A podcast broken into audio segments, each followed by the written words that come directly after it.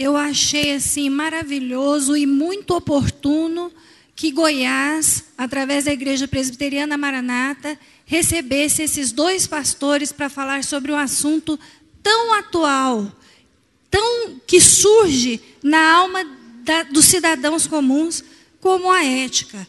Porque nós vimos nos jornais nos últimos dias que Goiás é o campeão em processos de, de políticos envolvidos em todo tipo de corrupção.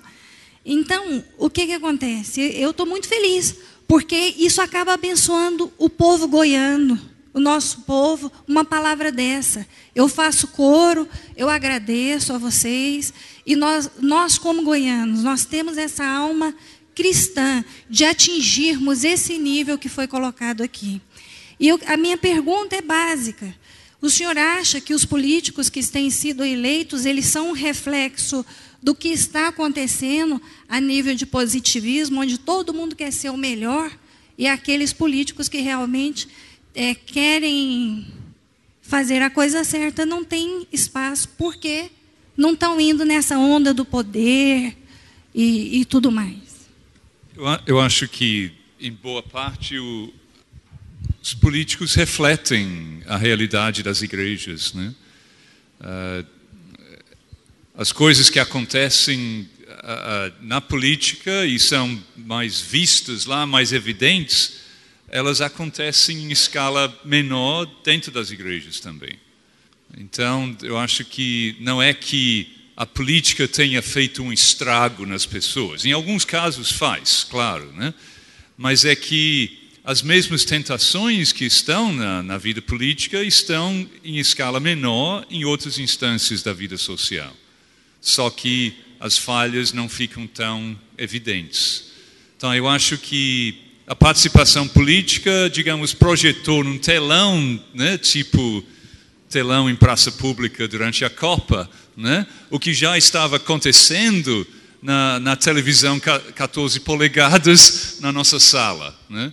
Uh, e, e, então o, o, problema começa lá atrás. Boa noite, sou Milene, sou membro da Igreja Catedral da Família e a minha pergunta é: eu quero saber dos dois. Posicionamento, né? nós estamos diante de dois mestres e acho que a contribuição do Paul hoje na questão da sociologia também pode contribuir muito para a gente estabelecer diálogo e reflexão mais profunda a respeito de assuntos que são, é, são importantes para a gente pensar enquanto cristãos que querem fazer diferença, que é a diminuição da, da maioridade penal. Né? Como, que é, como que vocês veem isso? Né? A gente, para além disso, né? se o retrato do Brasil de hoje, contraditório, é o que pode estar gerando essa é que pode não, que está gerando essa marginalidade, o que efetivamente a gente, quanto cristãos, que quer fazer diferença, pode pensar e agir para mudar esse quadro. Obrigada. Essa coisa da diminuição da maioridade penal, ela é uma tentativa de fazer esconder a, a sujeira da parede com o apagar da luz. Então a parede está suja, o sujeito ao invés de ir lá e limpar a parede, apaga a luz. Que aí ninguém vê a parede, então é como se ela não tivesse suja. O Brasil tem 74% de analfabetos funcionais. Analfabetos funcionais são pessoas que só conseguem entender cerca de, até cerca de 50% do que leem. Isso é uma estatística. Gilberto de Menstein espalhou essa estatística pelo país todo. Quando você tem 10% de analfabetos funcionais, 20% de analfabetos funcionais, você tem uma crise na educação. Quando você tem 74% de analfabetos funcionais, você tem um sistema de destruição da sociedade, de aniquilamento da capacidade de compreensão e, portanto, de participação. O que está por detrás disso? E aí, depois de ter produzido 74% de analfabetos funcionais, a elite começa a dizer que precisamos punir as, os brasileiros mais cedo. Que nós temos de punir os brasileiros com 16 anos de idade. Mas não são todos os brasileiros. São os brasileiros pobres. São os brasileiros negros. Não são todos os brasileiros. Não são os brasileiros da elite branca. Não são os brasileiros filhos de bilionários que compram McLaren e matam ciclista na rua. Não são os brasileiros que estão dando trabalho na Cracolândia, que estão impedindo a especulação imobiliária. São os brasileiros que vivem em submoradias. A elite está dizendo que nós não precisamos dessa gente. Vamos erradicá-los mais cedo. Vamos colocá-los na cadeia. Que cadeia? Que sistema penitenciário? Qual? Eu me lembro de um amigo pastor que começou a fazer um movimento social indignado porque um menino tinha sido morto de forma brutal. E aí ele me chamou, eu saí da minha cidade, fui para a cidade dele e disse para ele: Rapaz, eu também estou indignado com isso. Mas isso aí não é nem a ponta do iceberg. Você não viu o que está acontecendo no Brasil. Ele me olhou assim, meio com um ponto de interrogação no, no rosto. Mas como nós éramos muito amigos, ele foi tolerante comigo e deixou passar. E agradeceu que, afinal de contas, eu fui lá apoiá-lo na indignação dele. Mas um dia, ele entrou na polícia, na, na, foi visitar a cadeia na, na, na Polícia Civil. E ele chegou lá e foi visitar uma cela construída para oito pessoas. E quando ele entrou na cela, ele viu 800 pessoas. 800 pessoas.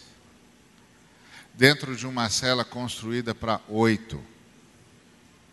Naquele dia ele se converteu. Ele se agarrava às barras das celas e gritava: O sujeito que inventou isso é que devia estar aqui. Mas agora, as pessoas estão dizendo que nós vamos resolver o problema da criminalidade no Brasil diminuindo a maioridade dos brasileiros. Que brasileiros com 16 anos comandam o crime no Brasil? Que brasileiros com 16 anos importam armas no Brasil? Que brasileiros com 16 anos mantêm um sistema de corrupção no Brasil? Que brasileiros com 16 anos abastecem o mercado das drogas, da prostituição, do tráfico humano, da corrupção nas obras públicas no Brasil? Que brasileiros com 16 anos se tornam governadores no Brasil? E já deixam claro quanto é que custa a assinatura deles. Que brasileiros com 16 anos pagam os custos milionários dos juízes corruptos que negociam sentenças? E que brasileiros com 16 anos se tornam juízes corruptos que negociam sentenças? De que país que nós estamos falando? Então, eu como cristão, não posso nem considerar isso como sério. Quando eu ouço uma coisa como essa, quando eu sei que o sistema educacional de base no Brasil é um fracasso, quando eu sei o que é distribuição de renda no Brasil, não, o Brasil não é pobre. O Brasil é muito rico. Na pior das hipóteses, nós somos uma das seis mais ricas economias do mundo. Na pior das hipóteses. Numa, num mundo de duzentas e poucas nações, ser a sexta nação mais rica do planeta deve significar alguma coisa.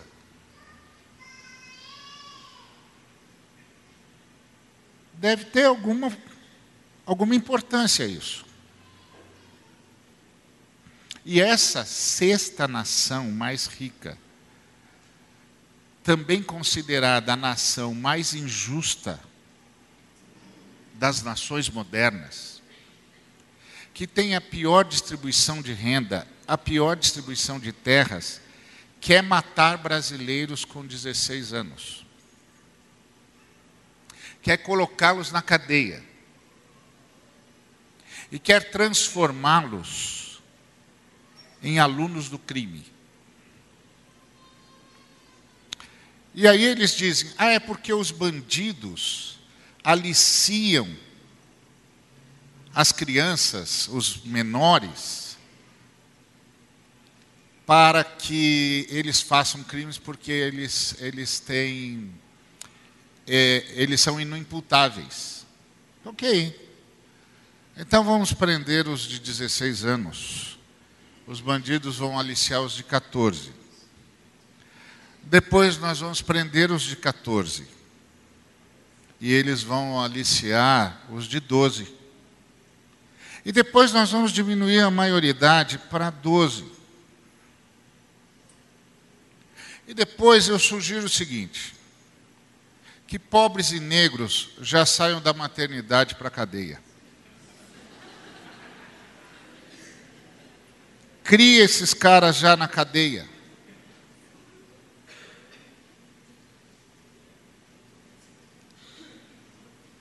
Resolve o problema do Brasil.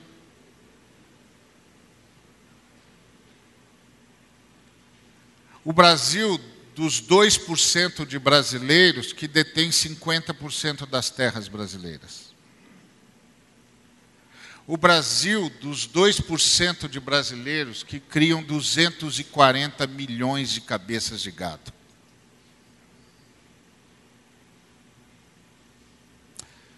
Vamos deixar só eles no Brasil.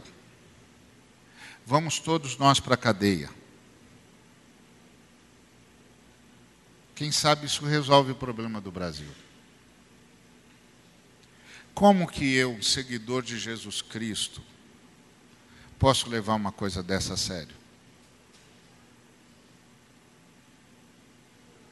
Como?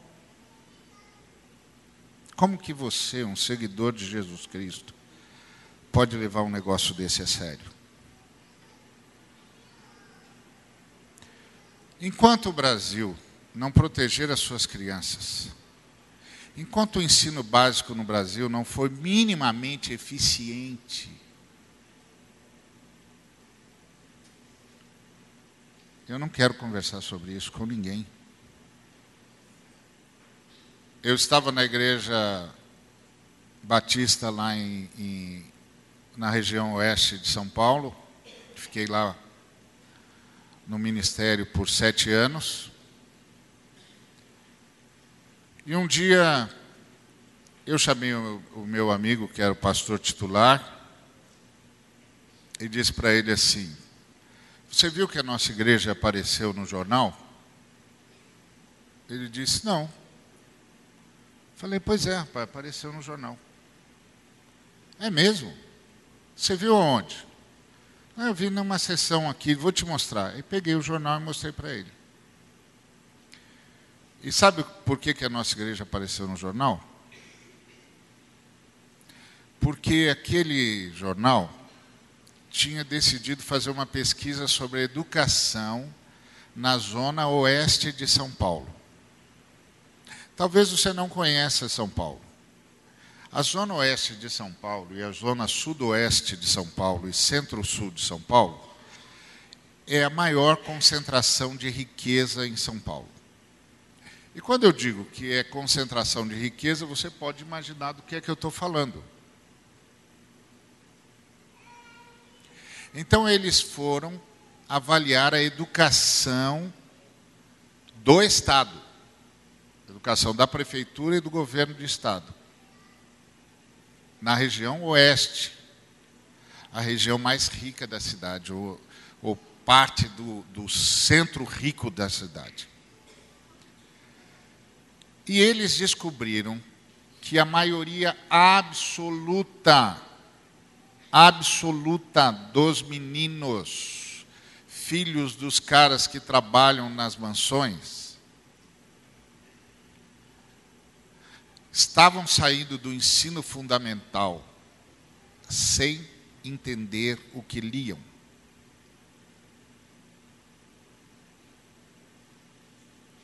Aí, naquela varredura da Zona Oeste, que é muito grande. São Paulo, você sabe, qualquer bairro em São Paulo é um absurdo de gente. Eles encontraram um nicho, um nicho de crianças da escola pública que lia e entendia o que tinha lido. E eles deram vários textos. E as crianças liam e diziam: Ah, isso aí significa isso, isso, isso, isso. Sabe como vocês sabem? E eles disseram: aquela igreja batista ali, ó. Toda vez que a gente sai da escola, a gente vai para lá. E os crentes ensinam a gente a entender o que a gente lê. Enquanto o governo não fizer isso, enquanto a igreja de Jesus Cristo não prestar serviço, eu não quero ouvir sobre isso. Eu não quero conversar sobre isso.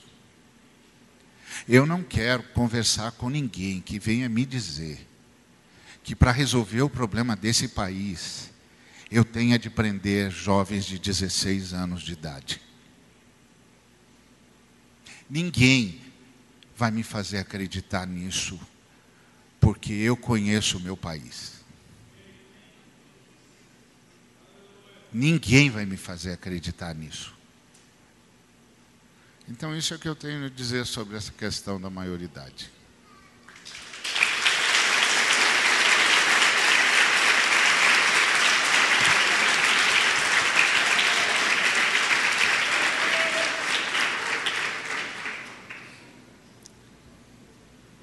É, Eber Henrique pergunta: a ética cristã, nesta leitura contemporânea, é comprometida com uma ética neoliberal?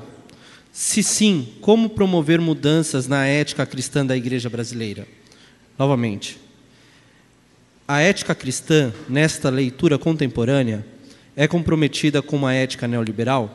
Se sim, como promover mudanças na ética cristã da igreja brasileira? É para o Paul. Quer que pula? Ou ajuda dos universitários? Espera aí. Heber, essa daqui a gente vai responder por e-mail para você, tá bom? É, então depois o pessoal, a gente manda um e-mail para o pessoal, mas criou uma expectativa, né? Fala a verdade. O Danilo Genizar pergunta: qual é a marca do, do político cristão? Qual deveria ser a marca do político cristão? Pô.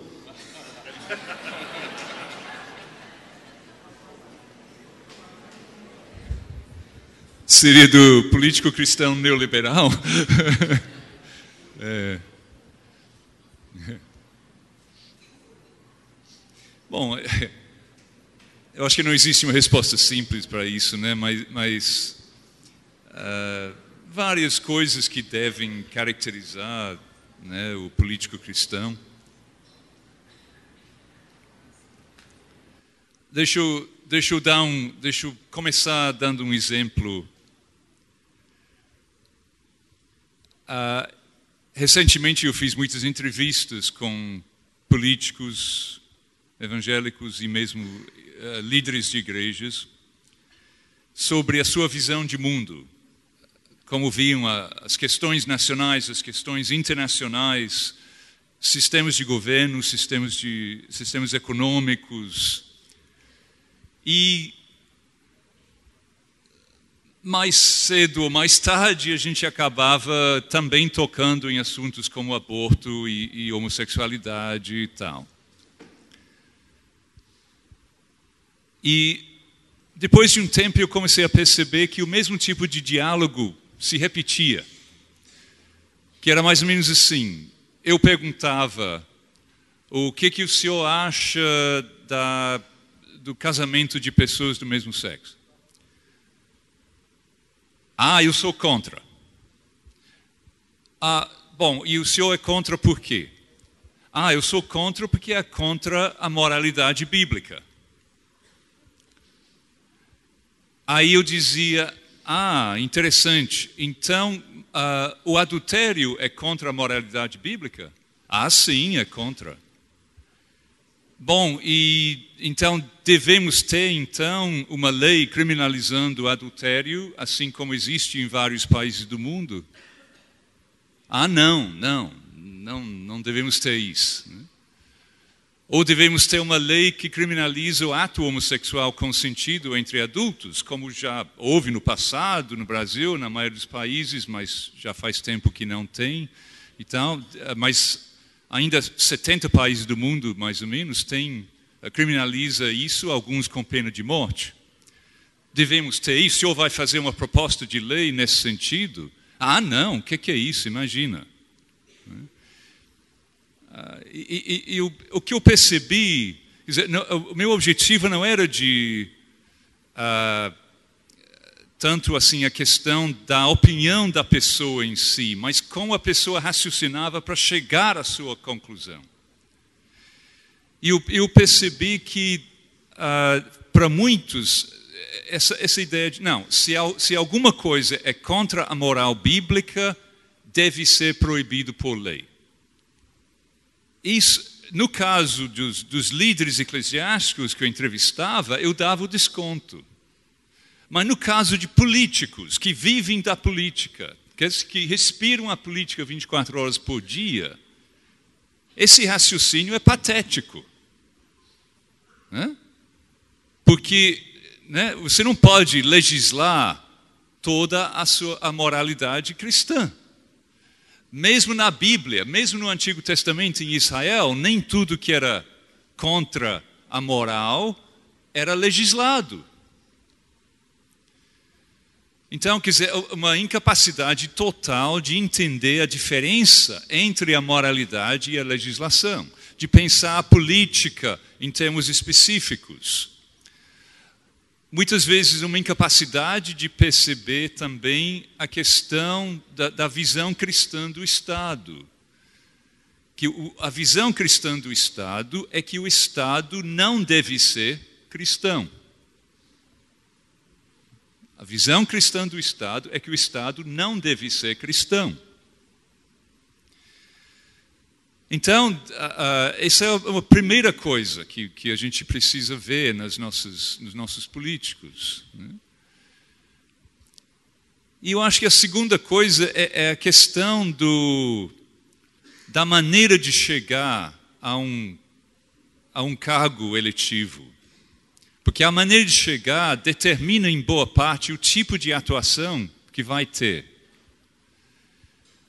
E, como eu falei, esse modelo de candidaturas oficiais, em que você é eleito pela igreja, basicamente, o, a, o partido não importa. Né? O que importa é a igreja, você é escolhido pela igreja, você é votado pelos membros da igreja e você está a serviço da igreja no Congresso Nacional, ou na Assembleia Legislativa, ou na Câmara Municipal. Né? E, e, isso é que dá a maior parte dos problemas, não todos, mas responde por uma grande parte dos problemas que temos. Se relacionam muito com a corrupção, se relacionam muito com a infidelidade partidária, né? se, se relaciona com todo, assim, os piores vícios da cultura política, que a gente exagera. É engraçado, no, nos anos 70, início dos anos 80, era comum ouvir, eu ouvi muitas vezes de pessoas, pessoas não evangélicas, dizendo: ó, oh, os evangélicos participam muito pouco da política. Seria bom que participassem mais, porque eu acho que os valores que os evangélicos trariam para a política fariam bem para o país. Isso se ouvia muito naquela época já não se ouve nunca. Nunca.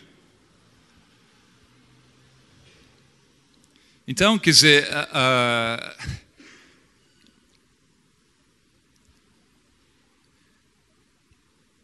a questão de, né, de, de, uma percepção da especificidade da, política, a questão de como se chega, né, a, e, e o tipo de compromisso que é assumido na campanha. Teve uma, um, um, sociólogo no, no, início do século XIX, um francês chamado Tocqueville, que visitou os Estados Unidos. E ele, como francês, ficou surpreso nos Estados Unidos, porque ele percebia que, ao mesmo tempo em que não havia religião oficial nos, nos Estados Unidos, a religião era muito importante na política que a religião, ele dizia, era a instituição política mais importante do país. E ele dizia que na era democrática, o cristianismo tem um papel fundamental para jogar. Mas, ele dizia, só vai conseguir jogar esse papel se observar certas coisas. E a primeira coisa que ele colocou é que ele, ele via nos Estados Unidos que os pastores, os líderes religiosos, não se metiam na política eleitoral, na política partidária. Eles mantinham um certo recato. E esse recato político do clero das igrejas era muito importante, ele dizia muito importante para resguardar a política, mas acima de tudo para resguardar a igreja.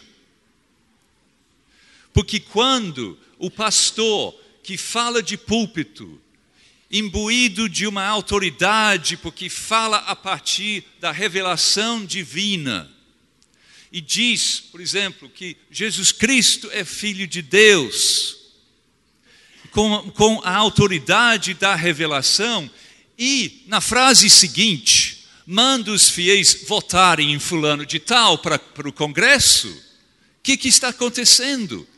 Ele está contaminando o seu, a autoridade do seu discurso religioso com a contingência do discurso político, da vida política. Ou seja, ele está diminuindo o seu discurso religioso, trazendo para baixo para o nível do discurso político. E é isso que tem acontecido a 3 por 4. Líderes religiosos decidindo, mandando os fiéis votar assim ou assado, ou eles próprios se candidatando, ou eles próprios colocando seus filhos como candidatos. E isso só traz desgraça para as igrejas. Só. E não traz bem nenhum para o país. Então a gente pede para todos os lados nesse esquema. Ah, boa noite, meu nome é Namália Gabriele, eu sou estudante na pós-graduação em assessoria de comunicação e marketing. Eu passei por uma época de desacreditamento na igreja recentemente. E eu queria parabenizá-los em primeiro lugar, porque eu nunca imaginei escutar Dostoiévski, Rousseau, num púlpito. E eu acho que vocês estão é, encabeçando um movimento que estava passando da hora de acontecer. E a minha pergunta é, nesse sentido, é onde a igreja vive a indústria do espetáculo, é um termo que você usou, voto do cajado, né? Eu queria perguntar, dentro de uma igreja, é, uma pessoa, esse negócio de migrar de igreja também não é interessante, está sempre mudando de igreja.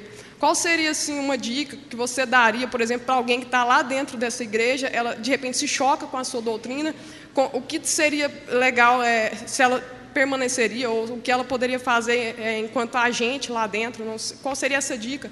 A partir do momento que a pessoa está dentro da igreja e se depara, entende que, que a visão está um pouco diferente daquilo que está na palavra, ou se realmente ela deve mudar, ou se ela deve agir, de certa forma, influenciando o meio.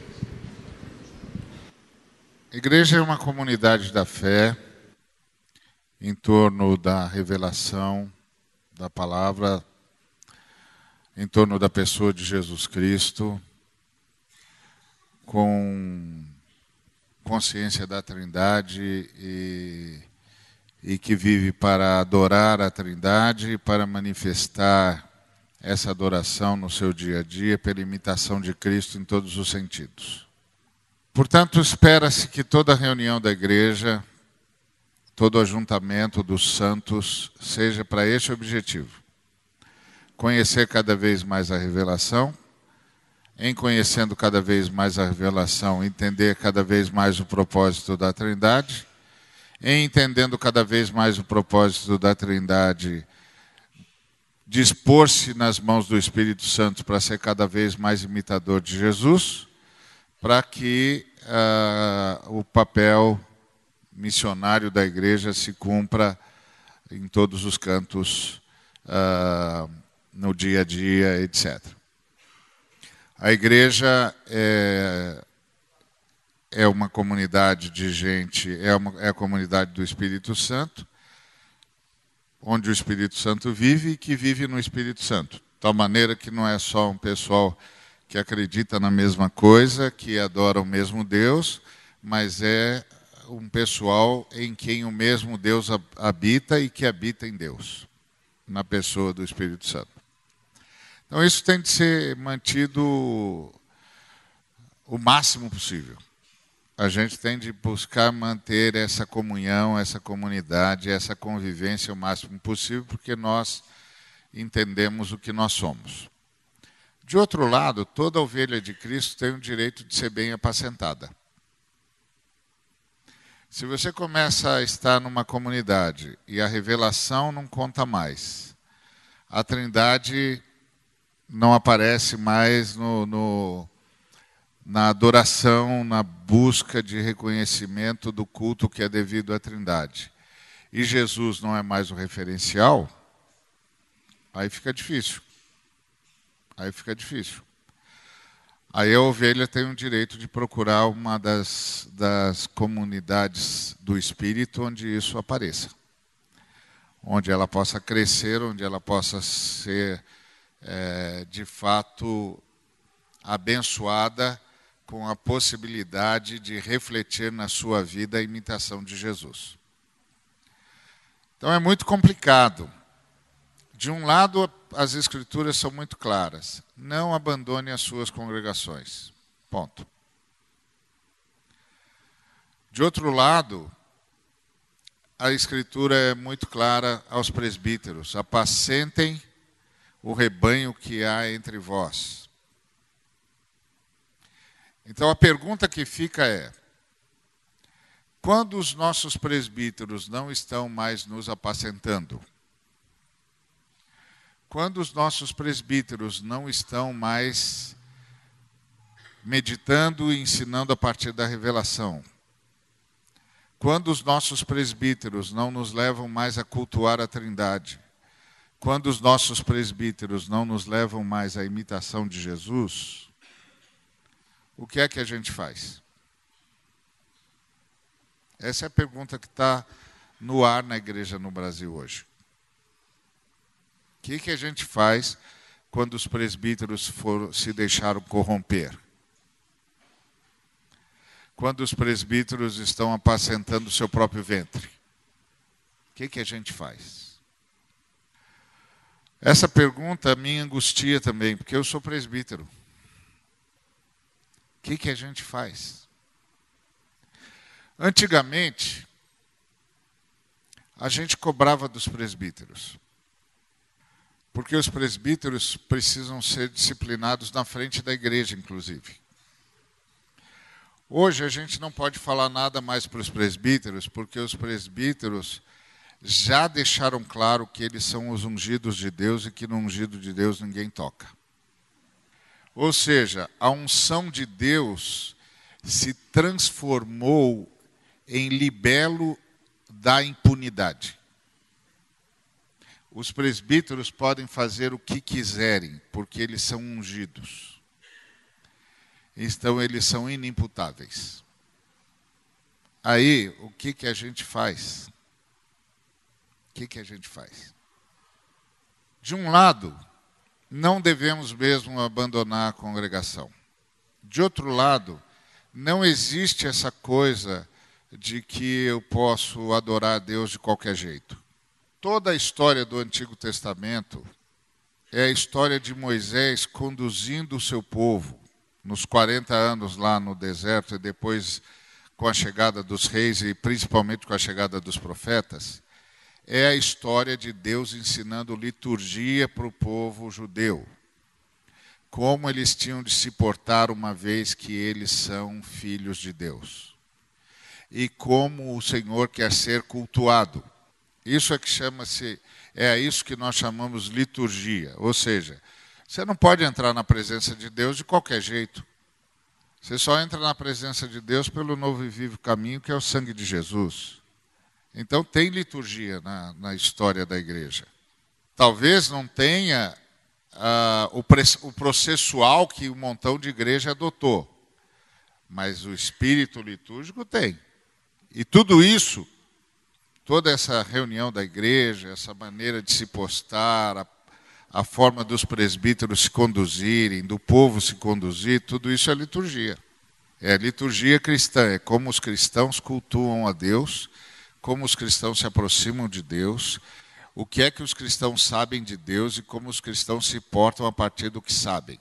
E reunir-se em nome do Senhor não é fazer uma reunião uma churrascada e começar a falar de Jesus. A gente se reúne em nome do Senhor em torno da mesa da comunhão, que é a ceia do Senhor. É só lá que a gente está reunido em nome do Senhor.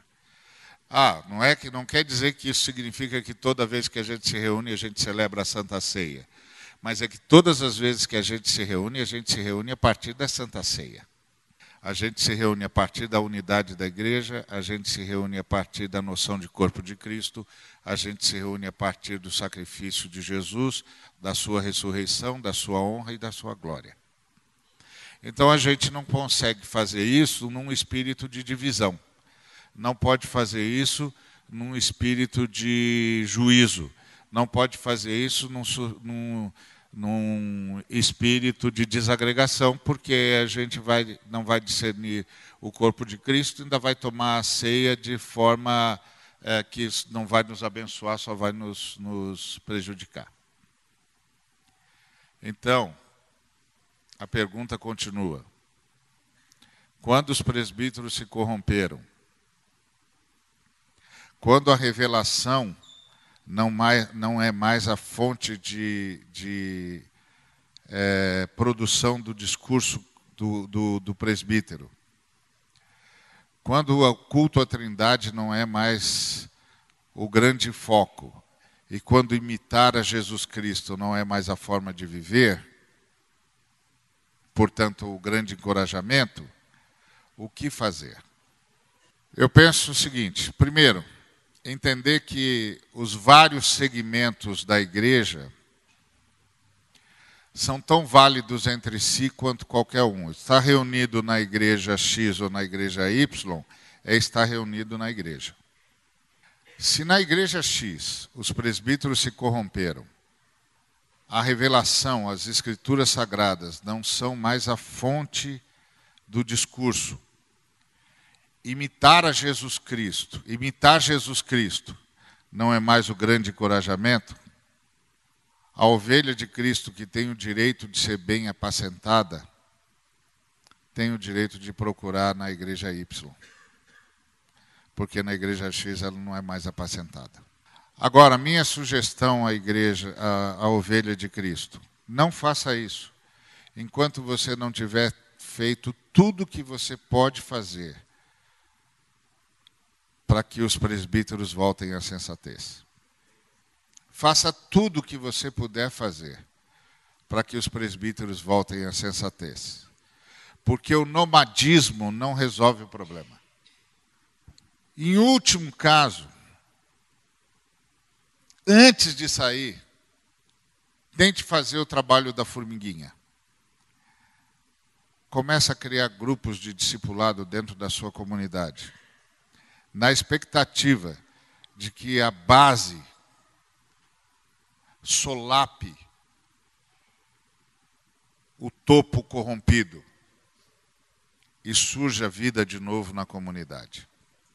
Nós não podemos desistir da igreja, porque a igreja é a invenção de Jesus Cristo. Agora, no Brasil nós estamos enfrentando isso. Não é só no Brasil. Então, isso que eu, que eu diria. Com muito pesar no coração. Muito pesar no coração.